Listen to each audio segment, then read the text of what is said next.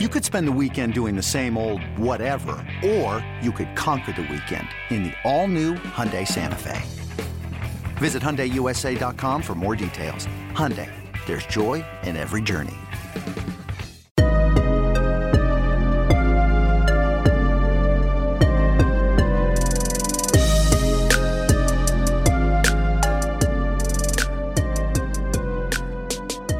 Saludos y bienvenidos a este nuevo episodio de Corte 4 Podcast. Soy Cristian Fuentes, recuerden seguirnos en corte4.com. También pueden buscarnos en Instagram y en Twitter, at Corte4. Bueno, conmigo, completando eh, el- la triple amenaza de los tres mosqueteros, Daniel y Amanda. Saludos. Saludos Cristian, saludos Daniel, ¿cómo están? Todo muy bien, Amanda. Saludos para ti, para Cristian y para nuestra audiencia. Tenemos invitados especiales hoy, así Sí, que estamos sí. mejores, estamos mejores que nunca hoy. Hoy sí que se van a reír la gente con nuestros invitados de lujo. Ustedes escucharon bien, Daniel dijo invitados, que significa que tenemos más de uno por primera vez en la historia de nuestro podcast. Eh, con nosotros un eh, dúo eh, muy eh, introvertido, no hablan mucho de los Reyes de Tampa Bay. Con nosotros José Cafecito Martínez y Willy Adames. ¿Qué hay? Saludos, mi gente, saludos. Un placer aquí con ustedes, eh, estar aquí con ustedes y con mi hermano Cafecito. Eh, agradecido por la oportunidad y vamos a reír un poquito entonces en el programa de diversión. No, no, bueno, lo mismo digo, esto es como, como mi pana, esto es, esto es bueno, está, estos programas así, como yo agradecido de estar aquí, invitado y pues este, vamos a esto, este, vamos a divertirnos, como dice Willy. Willy, tú mencionaste ahí eh, que, que ya eh, eh, Cafecito es, es- tu hermano, ya no, apenas llevan un spring training en el mismo equipo y ya están, eh, tú sabes, inseparables ya. Sí, no, lo que pasa es que, tú sabes, Kofi es una persona tremenda, tú sabes, tiene un buen corazón y a mí me gusta la gente así. Y pues nos parecemos mucho porque somos bien sinceros y nos gusta reírnos mucho. Entonces, ese tiempo que pasamos ahí en, en el sprint training, tú sabes, nos, nos, nos acercó mucho. Y pues, tú sabes, me ha encantado la personalidad que él tiene y pues, la forma que él trata a los otros. Y son cosas, tú sabes, que, que uno la valora mucho y uno la aprecia mucho. ¿Qué dices tú, José?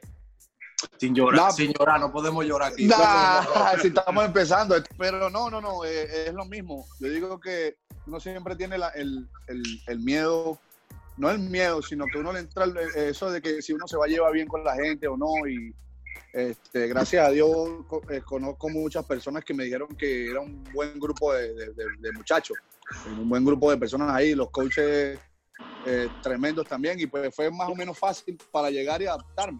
Este, por supuesto, eh, Willy, lo que es Castillo, lo que es Chirino, este, Luján, que estuvimos en la misma esquina, nos tratamos súper bien desde el primer momento y te digo que esa es la- la- lo importante, cuando creamos esa química desde el principio, por eso es que yo había dicho en una, en, en- en una entrevista ya, mismo en Training, que, que no iba a ir bien porque este, lo primero de, de- de que se ve que el equipo se ve que va a ganar es, es la química entre las personas, entonces este, primero agradecido con Willy porque me dio eso de que suéltate, aquí la gente está, este, mira, tremendamente pendiente de todo el mundo, así que esto no es solamente una persona, así que esto es una familia y vamos para encima. Y, y sencillamente me, me, me gustó, pues.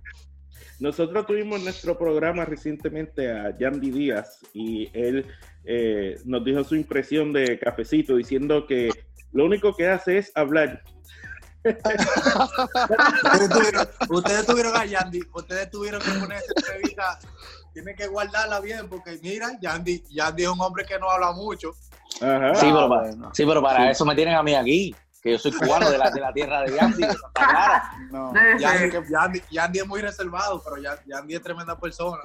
No, Yandy No, eso- muchísimo. Yandy No. por eso uno le habla con él, Sí. por eso es que uno le busca la lengua, porque él no Deja habla, que yo- entonces cuando sí. uno le busca, Deja que yo, deja que yo lo vea, que le va a decir, entonces con nosotros tú no hablas mucho y te vas para corte 4. Eh, anótala ahí, Willy, anótala ahí, Willy, Sí, anótala, anótala, anótala. Anótala. Oye Willy, oye, Willy, yo te voy a hacer una pregunta a partir de esto que estamos hablando y que ha, ha mencionado también Cafecito, un poco, un poco seria y un poco en broma. Eh, ¿Cómo ha llegado Cafecito a llenar el vacío que, que quedó en Tampa y que dejó Carlos Gómez cuando fue a, se fue a, a Nueva York. O sea, con las características de la personalidad de Cafecito y con las características de la personalidad de Carlos Gómez. Sabemos Sí, que, que tú sabes. Eh, yo digo que nosotros necesitábamos a alguien así, porque tú sabes, aparte de que Cafecito es un, un hombre de, de mucha experiencia, tú sabes, pelotero de mucha experiencia, es una, una persona que, tú sabes, que quiere ayudar a los otros, tú sabes, que está ahí disponible para darte un consejo, para decirte, mira, está haciendo esta cosa mal, eh, creo que tú deberías hacerla de esta manera y eso. Y son cosas que nosotros en este equipo pues no, no teníamos, tú sabes, después que se fue Carlos, eh, como quien dice el año pasado, éramos todo el mundo joven, tú sabes. O sea, eh, eh, teníamos a, a Avi, que tiene, tú sabes, obviamente eh, el que tenía más tiempo y, más, veter- más veteranía, pero no tenemos una gente ya con, esa experiencia que tiene Kofi. Y pues, tú sabes, la energía que tiene todos los días es algo que, que nosotros no teníamos. Teníamos a Heredia y se fue Heredia y nos quedamos vacíos. Porque obviamente, tú sabes, eso es necesario en un, en, un dogado, en el crujado, porque si no uno va a estar, ¿qué te digo? Como aburrido todos los días, tú sabes, cuando uno no tiene es, ese, ese tipo que llega todos los días en relajo, en, ¿sabes? No, en relajo de una manera, no que se toma su trabajo en relajo, sino que vamos, vamos, vamos a reírnos, vamos a pasarla bien, vamos a hacer la cosa bien. Y, y cuando Kofi llegó para acá, tú sabes, fue una chulería, fue algo que cuando yo lo, lo conocí, lo empezamos a tratar, yo dije, ya, llegó el hombre, ya no necesitamos a nadie. Aparte, aparte, de que, aparte de que es un bateador derecho que les va a dar mucho poder. Claro, aparte, sí, porque yo no te estoy hablando, ¿sabes? yo te estoy diciendo todas las cosas que son fuera del terreno, ya en el terreno Sí, son, personalidad. otro- como dicen dominicanas, son otros 500. Otra- Sí, no, el, el, el hombre resuelve, el hombre, ya tú sabes. ¿Y, qué fue lo primero, qué fue lo primero que teníamos, dijo? lo teníamos cogiendo rolling en primera, como cosa loca. Qué malo. Oye, ¿qué fue lo primero que, que dijo Cafecito cuando llegó, a, cuando se reportó a Spring Training? ¿Cómo fue, cómo fue esa presentación? Bueno, no, bueno, nosotros no, la primera vez que nos vimos fue en el Fan Fest. De verdad que tú sabes que, que- ¿qué fue lo que más me sorprendió de Kofi? Que yo no sabía que él era tan grande. Oh, wow. No, es que fue lo primero que me dije que, Kofi, pero tú estás más alto que en televisión. Oye, es verdad que es alto, es verdad que es alto. Yo lo conocí este Oye, año, muchacho, y, lo- el hombre está alto, el hombre está alto. Yo lo he visto, ¿sabes? Porque en la televisión él se ve, obviamente, se ve alto. Pero cuando él te Ujú. llega así, que te, te pone de frente, tú, ¡oh! Ah, pues es un pote de luz el hombre, ¿eh? Cafecito, eh, ¿tú has jugado en algún equipo con un jugador más alto que tú?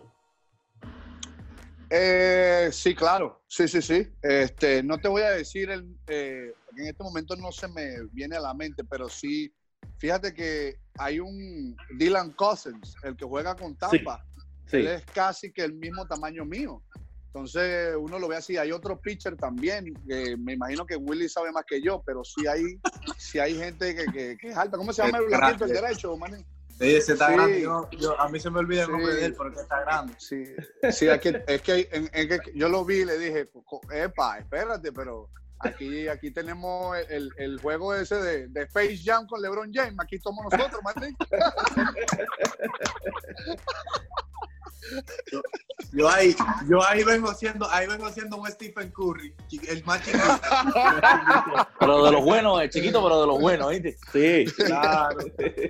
Oye, ahora que hablan de videojuegos, muchachos, eh, ¿qué están haciendo en esta cuarentena, además de entrenar y de, y de prepararse para, para cuando regrese el béisbol? ¿Qué están haciendo? No, y, ¿Están a- jugando? y aparte de Cafecito haciendo live todos los días. Además, Bueno, Sí, sí. ya Instagram, Instagram me mandó un email en estos días, me dijo que, que me iban a hacer un contrato porque batí el récord de los live. Siempre está solicitado. Siempre está solicitado. Eso todos los días que está en Instagram Live. Todos los días, pero no, pero no, pero por mí eh, eh, yo lo que juego es Call of Duty todos los días. Yo entreno en la mañana, este almuerzo y eso es, yo lo llamo mi oficina. Yo lo tengo aquí unos muebles, una todo arregladito porque cada vez que yo almuerzo me tomo mi, mi, mi café y mi cosa y me siento ahí. Eso es hasta las 7, 8 de la noche pegado y ahí es donde más o menos ahí es donde más o menos se me va el tiempo y eso es lo que por lo menos me, me mantiene entretenido pues Nosotros tenemos un colega que jugó contigo Call of Duty, lo que pasa es que tú no sabes quién es. Porque jugó creo No, que ¿cuál? contigo. Hernán, Hernán jugó contigo Carlos Duty la semana pasada. Hernán. El arriba, arriba, arriba. Hernán viva, Hernán viva, sí. Las vivas. No, tienes que, tienes que darme el, nombre de él entonces para... Ah, dice que está escondido, dice que está escondido para matarte. Nah, ese no tiene chance. Ya yo sé, ya ese no tiene chance. Soy el campeón, papá. Pero eh, eh, nuestro compañero Hernán ha sido fichado en este episodio. ¿Qué hizo? Ah, ¿Qué bueno. hizo? ¿Por qué? ¿Qué fue lo que hizo Hernán? Yo conozco Ah, a Hernán. bueno. No, hay una historia por ahí, eh, Willy, de que Hernán te recogió a ti en el aeropuerto la primera vez que estuviste aquí en Estados Unidos, que llegaste aquí. Sí, por eso te así. digo, por eso te digo que yo lo conozco. Sabemos lo sabemos todo, caballo, lo sabemos todo. Sí, yo lo conozco. Eh, Willy, ¿tú, qué, qué tú haces en este tiempo libre? ¿Tú juegas Call of Duty también o, o haces otras cosas? Bueno, yo soy, yo soy malo, pero yo juego de vez en cuando porque yo tengo unos amigos míos que están en Nueva York que son que se conectan a las 2 de la tarde y son todavía las 2 de la mañana y están conectados. Entonces, a veces jugamos eh, pelota y después cambiamos para Call of Duty o si no, viceversa. Y, pero yo en Call of Duty no, no meto mano, yo estoy aprendiendo. Y en pelota, en, pelota, en pelota me defiendo un poquito. Sí. No que soy bueno tampoco, pero me defiendo. No eres bueno, pero eh, usa, usas a tu propio equipo, te usas a ti mismo. No, si tú supieras que no. O sea, porque tú sabes como que ellos tienen eh, cartas que están en diamante, que están en oro, sí o qué. Entonces, Mm. la mía no, la mía no sirve. O sea, yo no sirvo para nada, y no, me puedo, yo no puedo batear conmigo. Habla claro, habla claro. ¿Con quién tú juegas? Habla claro, aquí en el podcast. No, yo, mira, yo tengo, mira, yo tengo a Tati Junior y tengo a Barry Larkin, a los dos lo tengo. Entonces Ok. los lo turneo. El que esté bateando más es el que va a jugar. Ah, ok, sí. Barry Larkin y Tati, turneado. Sí. Casi nada. Lo tengo, lo tengo ahí. Ahí, a uno lo siento un día y después, si no está bateando, meto al otro. A ver. Oye, ¿y, qué- y con, qué otros, con qué otros compañeros de equipo juegas? Ah, eh, o sea, si juegas con algún compañero de equipo o con, o con compañeros de las grandes ligas en general. Eh, no, de verdad sí que no he jugado con ninguno. O sea, en contra tú dices, ¿verdad? Exacto. No jugado, no, no he jugado con ninguno, en verdad. Con Margot que está aquí y que me toca. Tenemos una liga y me tocan tres juegos con él y no lo hemos jugado todavía. No sé, no sé cómo lo vamos a hacer porque yo voy a jugar en la televisión y él tiene el monitor de él ahí al lado mío. Entonces yo creo que lo- voy a tener que hacerle trampa y verle los picheos. Ah, así es, así Claro. mismo. Así mismo. Sí, como cuando, como cuando uno era niño, que uno miraba los botones que uno presionaba. y- Es así que voy a estar y que, güey, cuidado. Entonces, Oye, cafecito, yo quiero preguntarte algo, ¿verdad? Que, que me ha estado interesante. ¿Cómo fue que surgió eso de la bench mafia? Obviamente ya sé que estás con los Reyes, pero quiero saber porque eso fue como que un boom la temporada pasada. Fíjate que yo, yo viendo un poquito más atrás, antes de ese momento, yo, por supuesto, ya yo sabía mi rol, que lo que era en ese equipo. Y desde que yo salí desde sprint training, antes de que ellos me dieran el, el break de jugar todos los días, después de ese, de ese, de ese tiempo, yo, yo fui bench player, pelotero de banca. Entonces, por lo menos, tú sabes que uno tiene que buscarle siempre el lado positivo a las cosas. Y eso es lo que yo más o menos me he me, me- me ha ayudado a mí en mi carrera y, y lo hice. Pues entonces hubo una compañía de una compañía de, de camisas que es muy muy famosa en San Luis y ellos me dijeron que ellos me podían ayudar a hacer una camisa. ¿Me entiendes? Por eso, pues, y, y por supuesto los, los panitas míos que estaban ahí, que si eh, O'Neill, que si estaba Donny García, que si estaba Jairo Muñoz, este, nos, nos ayudamos mucho en el hecho de, de que ese trabajo, pues ese trabajo por supuesto es difícil, pero cuando nosotros estamos ahí como que preparándonos para, para cualquier tipo de oportunidad, siempre decíamos que teníamos que representar al Bench Mafia, que cuando íbamos allá teníamos que hacer lo posible, porque nosotros como que en ese momento no, era como un, un equipo diferente a lo que estaba jugando allá afuera, ¿me entiendes? Porque no solamente era cuando estábamos en, el- en en la jaula eh, preparándonos, sino que cuando estábamos al final del dogado, eso era que nosotros hacíamos un desorden que, que fíjate que los fanáticos se metieron tanto con nosotros que empezaron a comprar las camisas, sí, empezaron a comprar las camisas y, y me y recibían muchos mensajes sobre eso, de que querían querían hablar con nosotros sobre, sobre el Bench Mafia, que es lo que creó, lo que sea, pero esto viene ya de, hace tiempo, porque este, cuando yo llegué ahí estaba Matt Adams, estaba eh, eh, Greg García, que más o menos tenían esa idea de, de tener algo de la banca y buscar más responsabilidad, por eso es que salió la cosa.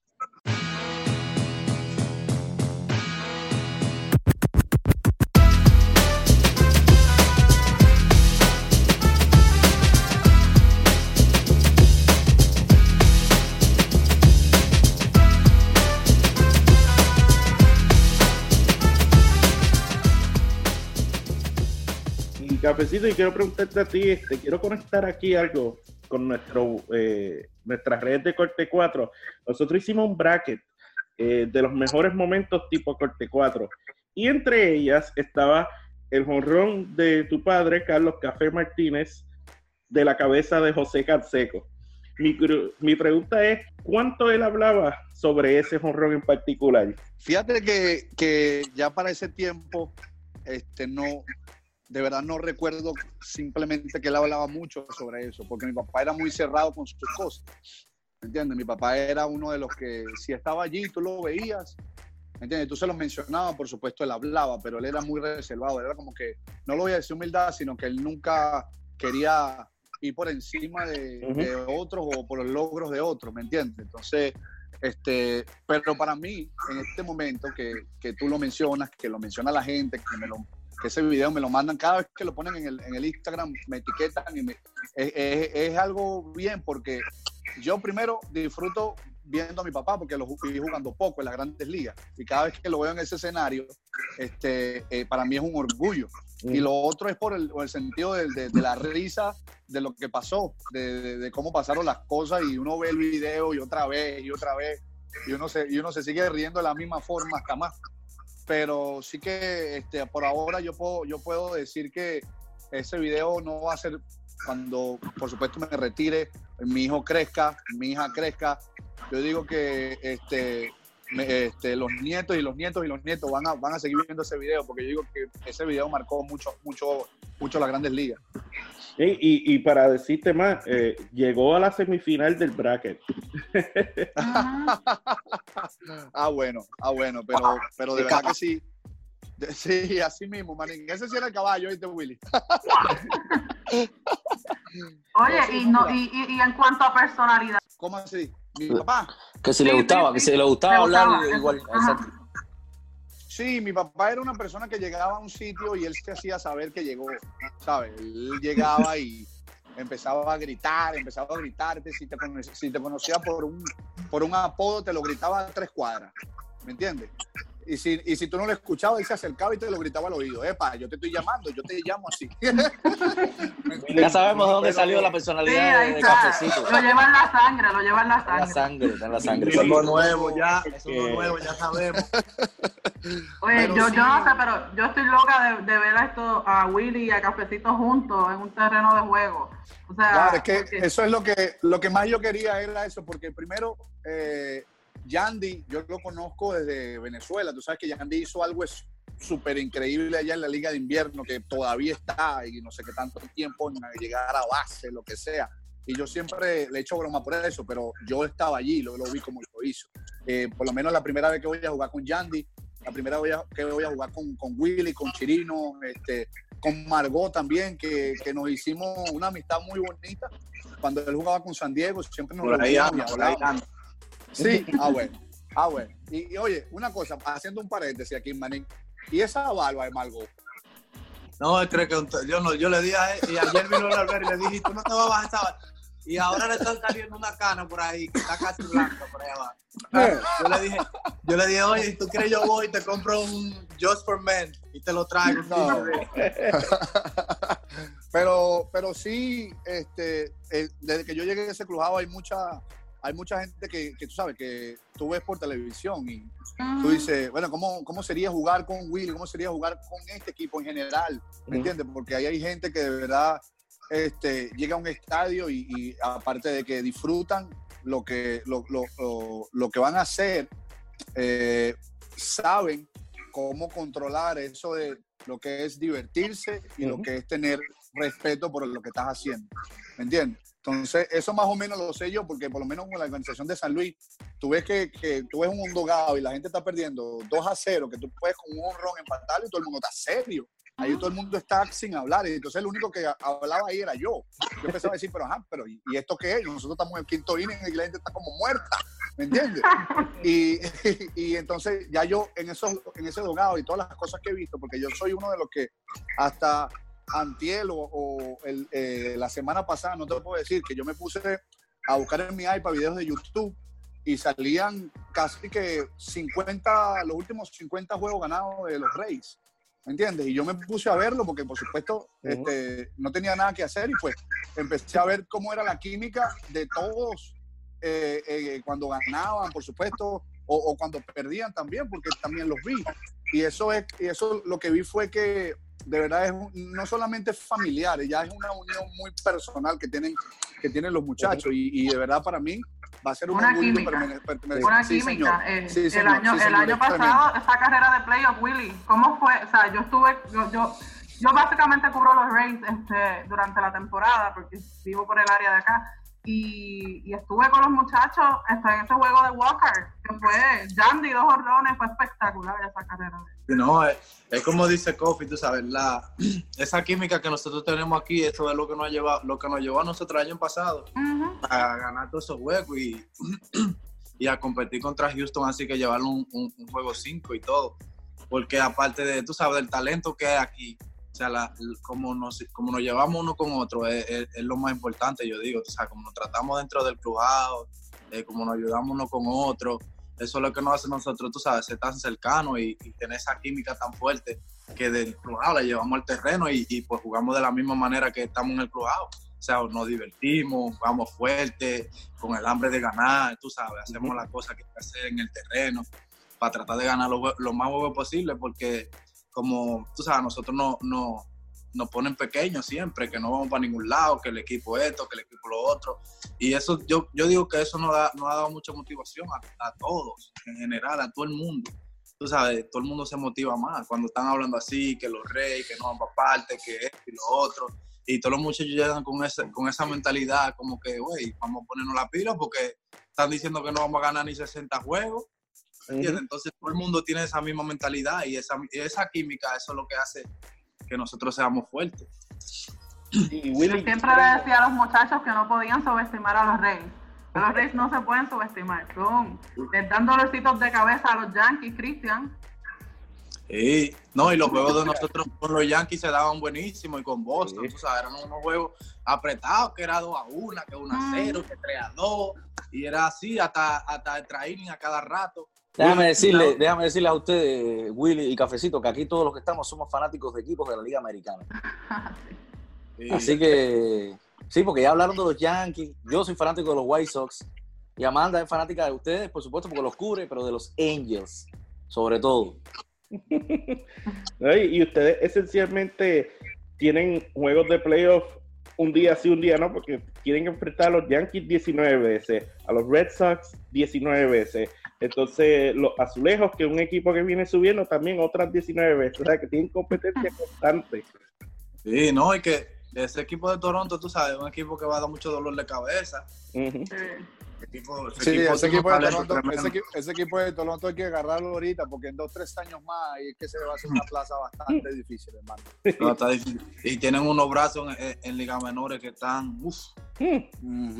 Mucho cuidado ahí. yo voy a aprovechar que tenemos a un venezolano y tenemos a un dominicano en el, en el programa. Y le voy a preguntar algo que, bueno, nos hemos divertido hasta el momento y esto, por supuesto, viene a la parte, una parte seria. Eh, siempre, en las redes, nosotros que trabajamos en, medios sociales, vemos esa, esa, ese debate entre dominicanos y venezolanos sobre sus peloteros. Y yo quiero que, que eh, Willy Adames y Cafecito Martínez también, o sea, no, nos comenten cómo, cómo ellos, eh, siendo dominicanos y venezolanos respectivamente, ven este debate, eh, que le den un, mensaje a los fanáticos, porque, eh, saben, es feo a veces, el debate a veces se va a, extremos, pero como ustedes han dicho, la cosa es jugar y, que los latinos todos nos apoyemos. Fíjate que, fíjate que eso, eso es como, es naturaleza porque desde que yo tengo uso de razón, desde que yo llegué aquí en Estados Unidos, eso de siempre, ojo, todo en el buen sentido, desde que yo lo viví, de que, ¿sabes? Los dominicanos tienen más peloteros que los venezolanos y los venezolanos tienen a ese y siempre salían eso, pero al final siempre éramos hermanos. Ahí nunca salió ninguna pelea, ninguna discusión ni nada por el estilo. Pero en esta, en esta altura, que tú ves que, que, que han surgido tantas estrellas, por lo que, por supuesto, Willy y yo vimos, cuando estaba en Liga Menor estaban tantas, Miguel Cabrera, eh, Víctor Martínez, todas esas personas que por supuesto representaron, vamos a irnos al clásico directo, porque es casi ya de que de país a país.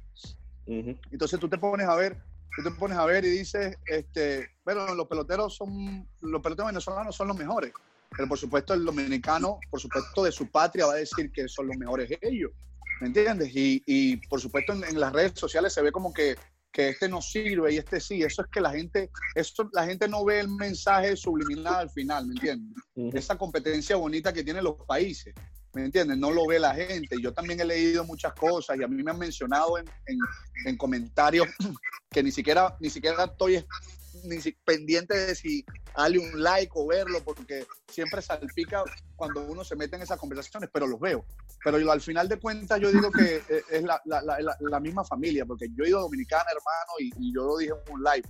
Eh, a mí Dominicana me ha tratado tremendamente, tengo panitas eh, que, me, que cada vez que voy a Dominicana no es por solamente lo que me pueden ofrecer para mi comodidad, sino que cuando yo camino por una calle siempre es algo sin, sin, sin fines de, de como de aprovecharse ni nada por el estilo. Y es, mira, yo te conozco, esto es así, esto es de esta manera. Y yo sé que si Venezuela, gracias a Dios mediante, o mediante Dios, para decirlo así, va a mejorar. Y yo sé que muchos dominicanos van a ir a Venezuela y, de mi parte van a ser, por supuesto, bienvenidos, porque esto es ya una familia completa, somos latinos. Claro, como dice Kofi, tú sabes, yo lo veo así, yo lo veo como, tú sabes, como que eso debería ser una, ¿sabes? mucha gente lo quiere poner como que una competencia, como que, wow, ha habido muerte, eso, una competencia amistosa, porque nosotros somos latinos, tú sabes, nosotros, tenemos que apoyarnos con otros. Entonces yo nunca lo he visto así como que esa competencia de que, que comandado o algo, yo siempre, siempre lo, mm. lo, veo como que, oye, estamos creciendo juntos, tú sabes, como que eso, eso es lindo para los dos países, para nosotros como latinos, que mm que salga una estrella. A mí no me importa que salga de Venezuela, que salga Dominicana, porque nos va a representar todito igualito. ¿Me entiendes? somos latinos y nos vamos a representar así. Y pues, como te digo, yo me siento, yo tengo muchísimos amigos venezolanos que, o sea, yo en mi carrera yo he vivido más con venezolanos que, que con dominicanos. Entonces yo no puedo, en mi, yo personalmente no puedo decir que tener algo en contra con los venezolanos o qué sé yo qué, porque son mis hermanos, tú sabes. Son, yo tengo muchísimos amigos que yo considero hermanos venezolanos y yo lo veo de esa manera, tú sabes. Nosotros estamos aquí para apoyarnos uno con otro, para, ayudarnos. Ven acá, ¿y quién te, quién te ha cocinado mejor, los venezolanos o los dominicanos? ahí, ahí, ahí, me tengo que ir para el lado mío. a comer manguga hoy es como diferente, tú sabes, porque allá se come mucha arepa y, se come, sí, ¿sabes? Sí. Se come diferente, pero todo tiene su, su, cultura, tú sabes, su costumbre. Obviamente, yo me comía esa, cuando Chirino me hacía esa arepa, yo le daba la madre, tú sabes, me el tren. Pero eso son costumbres diferentes, eh, eh, eh, pero al, final del día el mismo sazón latino y uno Claro.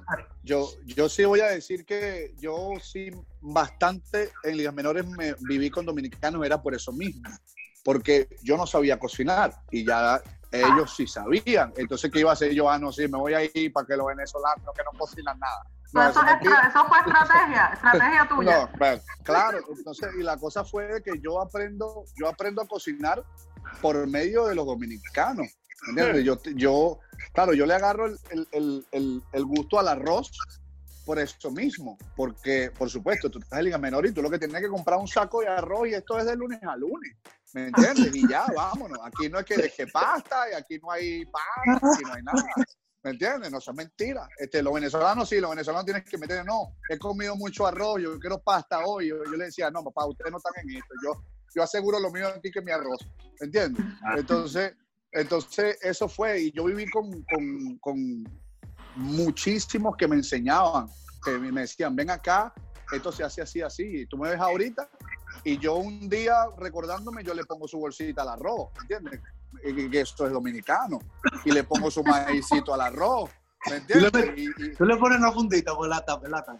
Claro, papá. ¿Me entiendes? Willy, ya sabes, que te cocines. Que te cocines. No, para mira, tú supieras que yo, esta cuarentena me ha dado para cocinar. Yo estoy, que yo hago de todo ya.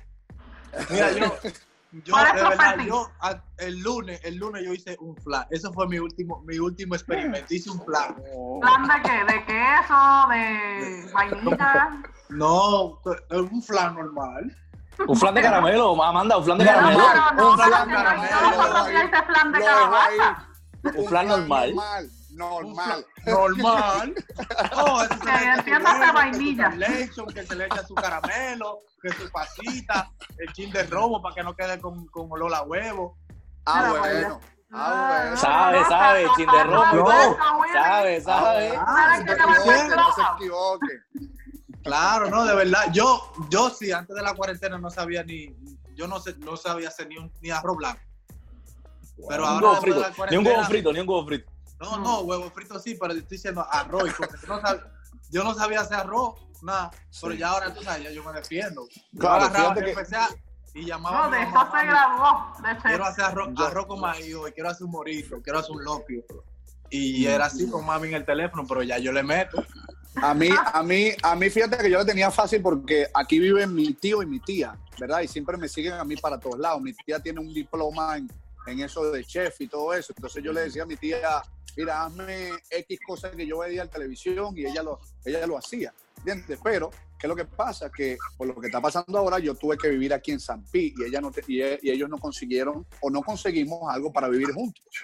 Y ellos viven a 40 minutos de donde yo vivo. Entonces, ¿qué pasó? Entonces ahora me tocó a mí decir, ok, me acuerdo que yo tenía esta olla, me acuerdo que yo usaba esto, y bueno, y me puse para a, eso. Por supuesto que el primer arroz no quedó tan tan tan bueno, pero después lo agarré. acuérdate. Después agarraste el paso, le agarraste el paso. Eh, claro, Willy, acuérdate qué pasó con el primer rolling, pero después fue poco a poco. Eso, es un proceso, eso no dije que vamos de una vez para allá, güey. ¿Qué pasó con el primer rolling a primera base? ¿Qué pasó con el primer rolling a primera base? Eh, no me sacó los dientes.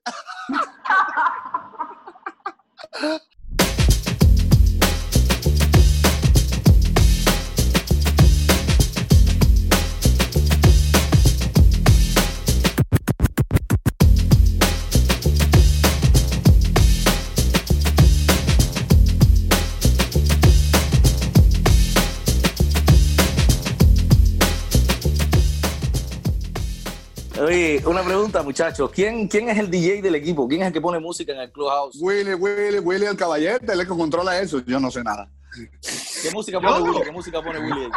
Yo, mira, yo, yo, yo no sé si ustedes saben, pero yo tengo un amigo mío por ahí que tiene hasta plata y vaina, que sí, le dicen DJ Coffee Maker. DJ Coffee Maker.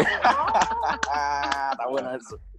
DJ Coffee. No, pero ya yo teníamos hasta todo planeado y todo. Ya yo le había dicho a Willy, Willy, ya yo tengo mis platos, yo tengo mi bolso, agarro mi corneta, cuando estemos en el avión, ahí mismo, la bachatica, la cosa, y mira, pasó todo esto, pero este, eso es como si un hobby que, que siempre de niño, como mi familia siempre fue amante de la música, o todavía lo es.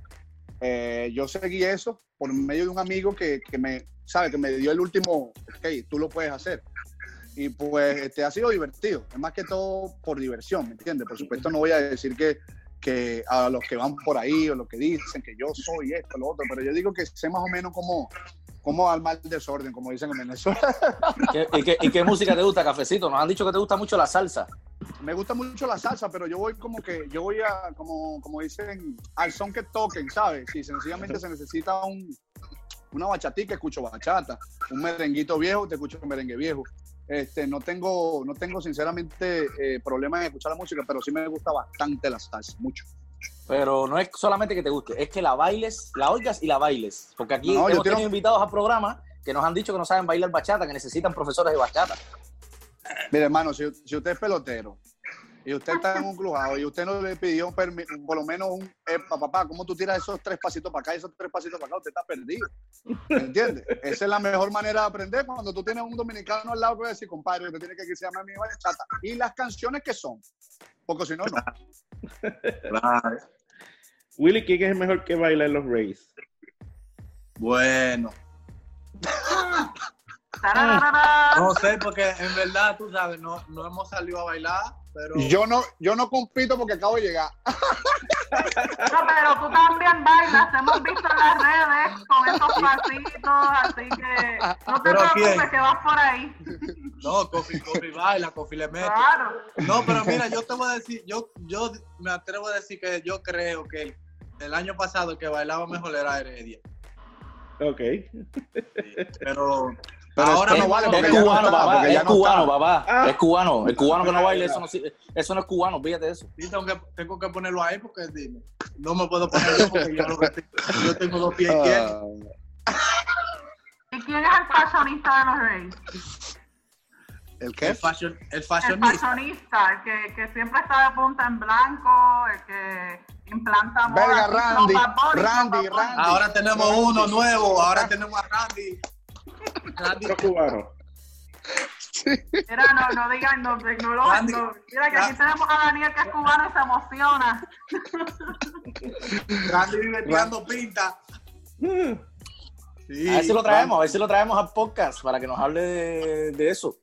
Bueno, bueno, empieza de ahorita, porque ese para pa, pa que hable tiene que hablarle la lengua. Dile del, flow que llegó el día del cumpleaños. No, no, no. Un día él llegó, él nos dice que, él iba a celebrar su cumpleaños. Y de verdad nosotros, serio, feliz cumpleaños. El otro día llegó con una pinta, unos zapatos de siete colores que parecían unos, unos, una, unas guacamayas. Un pantalón blanco, tenía un pantalón blanco pegado, pantalón blanco pegado. y tenía una camisa de esas de cuello, ¿sabes? Pero que son todas todo es faralá con un poco de colores cruzados, ¿sabes? De lo que usa, de lo que usa, de lo que usa Tito Nieve y esos tigres allá. Claro, lo que usa Vizquel. ¿Tú no has visto la moda de Vizquel? Sí. Así mismo, hermano. Y yo, de verdad, antes de grabarlo y ponerlo en mi Instagram, yo lo que hice fue admirarlo, ¿verdad? Yo le decía, ¡wow! El que pueda, puede. El que pueda, puede. Ya lo sabes. Usted movió que, que, los fashion de Dior y todo esto, Calvin Klein, usted es un campeón, Esa gente se quedaron muertos todos atrás de ti. No, muchachos, no. Y lo, y lo, mejor es que los muchachos, por supuesto, es, es, un, es, un, es un, grupo de panas que, que no, no, están pendientes de eso. Entonces yo, yo estaba sentado y, y, y él está casi a dos lockers mío y yo le digo a Willy, Willy, ¿tú no estás viendo esta pinta o soy yo que yo la estoy viendo solo? es que en el print training, en el print training, tú sabes, nadie llega con esos flows de que tú estás en el print Es que uno tiene que levantarse temprano y, ah. uno llega todo dormido. Ese hombre llegó con ese flow, como que eran las 7 de la noche que iba a pasar. Pero tú viniste con Randy desde San Luis, Cafecito, así que tú lo conoces desde allá. No, sí, claro. Randy, yo dije que que Randy es un pelotero completo, lo dije yo en ese, en ese momento, ¿verdad? Y de verdad, esta oportunidad para él es grande porque se le abren muchos, muchos espacios en su carrera. Este, Randy ha bateado toda su vida, así como tú lo ves, tú dices, mira Randy, un año tuyo en México, no, sí, yo di 25 honrones, tú dices, ¿qué qué? ¿Me entiendes? ¿Cómo, es la cosa? ¿Me entiendes? Y tú lo ves jugando y, y él es una personalidad, él es callado, es una persona que ahora yo le digo a los muchachos que se está riendo, él se está, él está relajando con uno porque él no era así, él era encerrado en sí mismo. A lo mejor era por, por la presión que tenía en la organización de San Luis, pero ahora, ahora viene aquí y como se ve en su mismo ambiente, yo digo que está más suelto. Pero tú lo ves jugando y, él hace algo que nadie, que nadie lo espera. Tú, decías, tú dices, ¿y cómo tú hiciste esto? ¿Me entiendes? Randy tú veías así que él estaba sentado, pregúntale a Willy, hasta el, hasta el séptimo inning, que él tenía que jugar, él llegaba y él daba dos hits todos los días. No, ese hombre bateaba con una puerta de la que estaba en un portón de los Sí, entonces. Hombre, sí batea. Entonces es un talento, es un talento, yo digo que un talento natural que de verdad se va a perder de vista. Muchísimo, muchísimo. Yo creo que cuando los Reyes tienen, hacen un cambio por él, yo digo que esta es la, la, oportunidad de la vida de él y tiene que aprovecharla, porque fíjate que hasta no mucho, hasta los últimos días estaban tratando de ajustarlo en varias posiciones, que hasta Willy lo estaba ayudando, ¿me entiendes? Entonces eso quiere decir que, que, hay buenos planes. Yo digo que él debería aprovechar eso al mil por ciento. Muy bien. Y Willy, eh, una última curiosidad que tengo yo antes de terminar. El año pasado nosotros hicimos una nota en Corte 4 de que tu manager eh, puso una foto de Francisco Lindor en tu locker. eh, danos un poco de trasfondo sobre eso. Lo que, lo que pasa fue que eso, tú sabes, nosotros fuimos para Cleveland al principio de la liga y yo no estaba bateando, o sea, me estaba yendo mal. O sea, la primera mitad del año pasado fue malísimo. Pero fuimos a Cleveland y, y yo batí súper bien, dijo como dos rones, hice jugada, de todo. Y cuando llegamos a Tampa, yo voy, yo voy para mi locker normal, un póster de Lindor grandísimo ahí en el locker.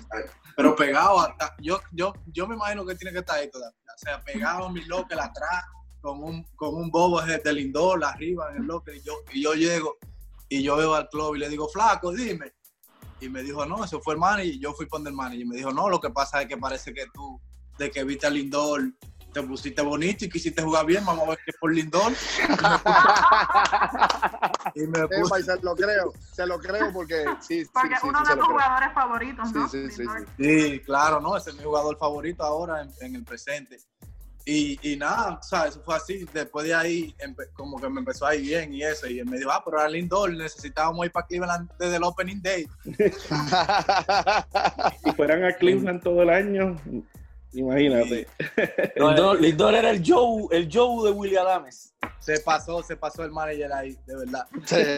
Oye, ¿y cuál era tu jugador favorito del pasado, Willy, ya que lo mencionas? Y, y después que nos diga cafecito. Derek Jeter. Derek Jeter, ok. Fíjate que yo crecí, yo crecí viendo para, ¿sabes? De pequeño yo crecí viendo a, Juan González. Mm. Juan González. Este, pero por supuesto, ahorita yo tengo que decir que es Miguel Cabrera, pero para ese tiempo, este, yo tengo que decir era Juan González. Y fíjate que cuando yo estaba con White Sox, ellos empezaron a compararme con él. No sé en dónde, porque yo estaba, era, parecía un gancho de ropa mojado. pero, pero tú sabes que a ti te proyectan las cosas y los pescados y la, pero yo sí lo admiraba a él. Este, fíjate, tú, tú ves un unos highlights de Juan González es, algo como que, y esto, y esto por qué se fue de la pelota, ¿sabes? Que si Igor González estuviera en estos tiempos así, jugando, tú dices, wow, es, Igor González, un tipo que, que, hacía de todo, jugar completo, daba 140 al, y que tú dices que tú empujas 80 ahorita y son 300, ¿me entiendes? Son tipos que empujaban más de 120 al año. Sí, y todavía, y todavía nadie le ha llegado a lo que hizo, eh, que llegó al juego estrellas con 101 RBIs. Eso, Exactamente. yo no recuerdo a alguien que lo ha hecho. Exactamente. Entonces tú eso es más, más que todo porque este, eso estaban, yo creo que me, Willy, yo creo que yo agarré fanatismo por él porque él estaba en la televisión todos los días, hermano. Todos los días esto era algo que él hacía. Y tú veías, mira, Igor González, aquí está, dos honrones. Y aquí empujó cinco. Y aquí, no, que sacó uno en la goma. No, que se robó. Es una locura, era una locura. Con esto terminamos. De verdad que eh, agradecemos a, a Willy Adames y a José Cafecito Martínez por estar con nosotros en este episodio de Corte 4 Podcast. Les deseamos todo el éxito del mundo y pues las puertas están abiertas para ustedes siempre. Gracias, gracias. No, gracias a ustedes por, por, la oportunidad de tenernos aquí. Tú sabes, para nosotros es un placer eh, compartir con ustedes y pues reírnos un poco. Ustedes saben que estamos a la orden también cuando, cuando nos necesiten. Y nada, un abrazo. Ojalá nos vemos pronto en los estadios por ahí. Porque ya estamos ansiosos de empezar a, a poncharnos y a meter líneas. Eso es importante, importante. Oye, yo creo que, ¿sabes qué? Yo creo que cada vez que nos ponchemos nos vamos a reír igualito porque lo vamos a extrañar. Pero no, igual, igual como dice Willy, esto es una oportunidad tremenda porque eso es para que uno lo tomen en cuenta así, con tantos peloteros. Eh, me siento este, halagado y pues ojalá que, ¿sabes? De mi parte, a la orden de siempre y, y vamos a seguir pensando que todo va a empezar rápido y, y podemos hacer lo que nos gusta. Exactamente. bueno, con esto terminamos el Corte 4 Podcast. Eh, agradecemos nuevamente a Willy y a Cafecito por estar con nosotros, con los compañeros Daniel y Amanda. Yo soy Cristian Fuentes y este fue el Corte 4 Podcast.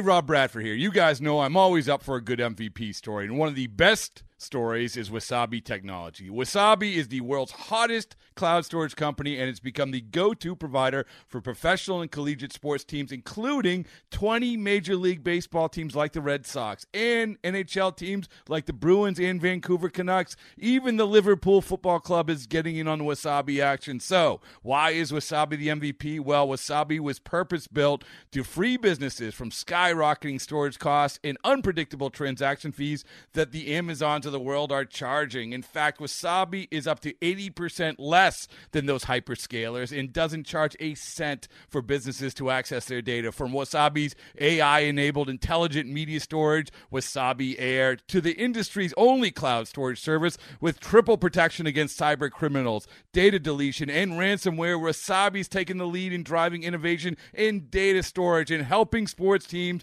to unleash the power of their data. Wasabi, another Boston based championship team.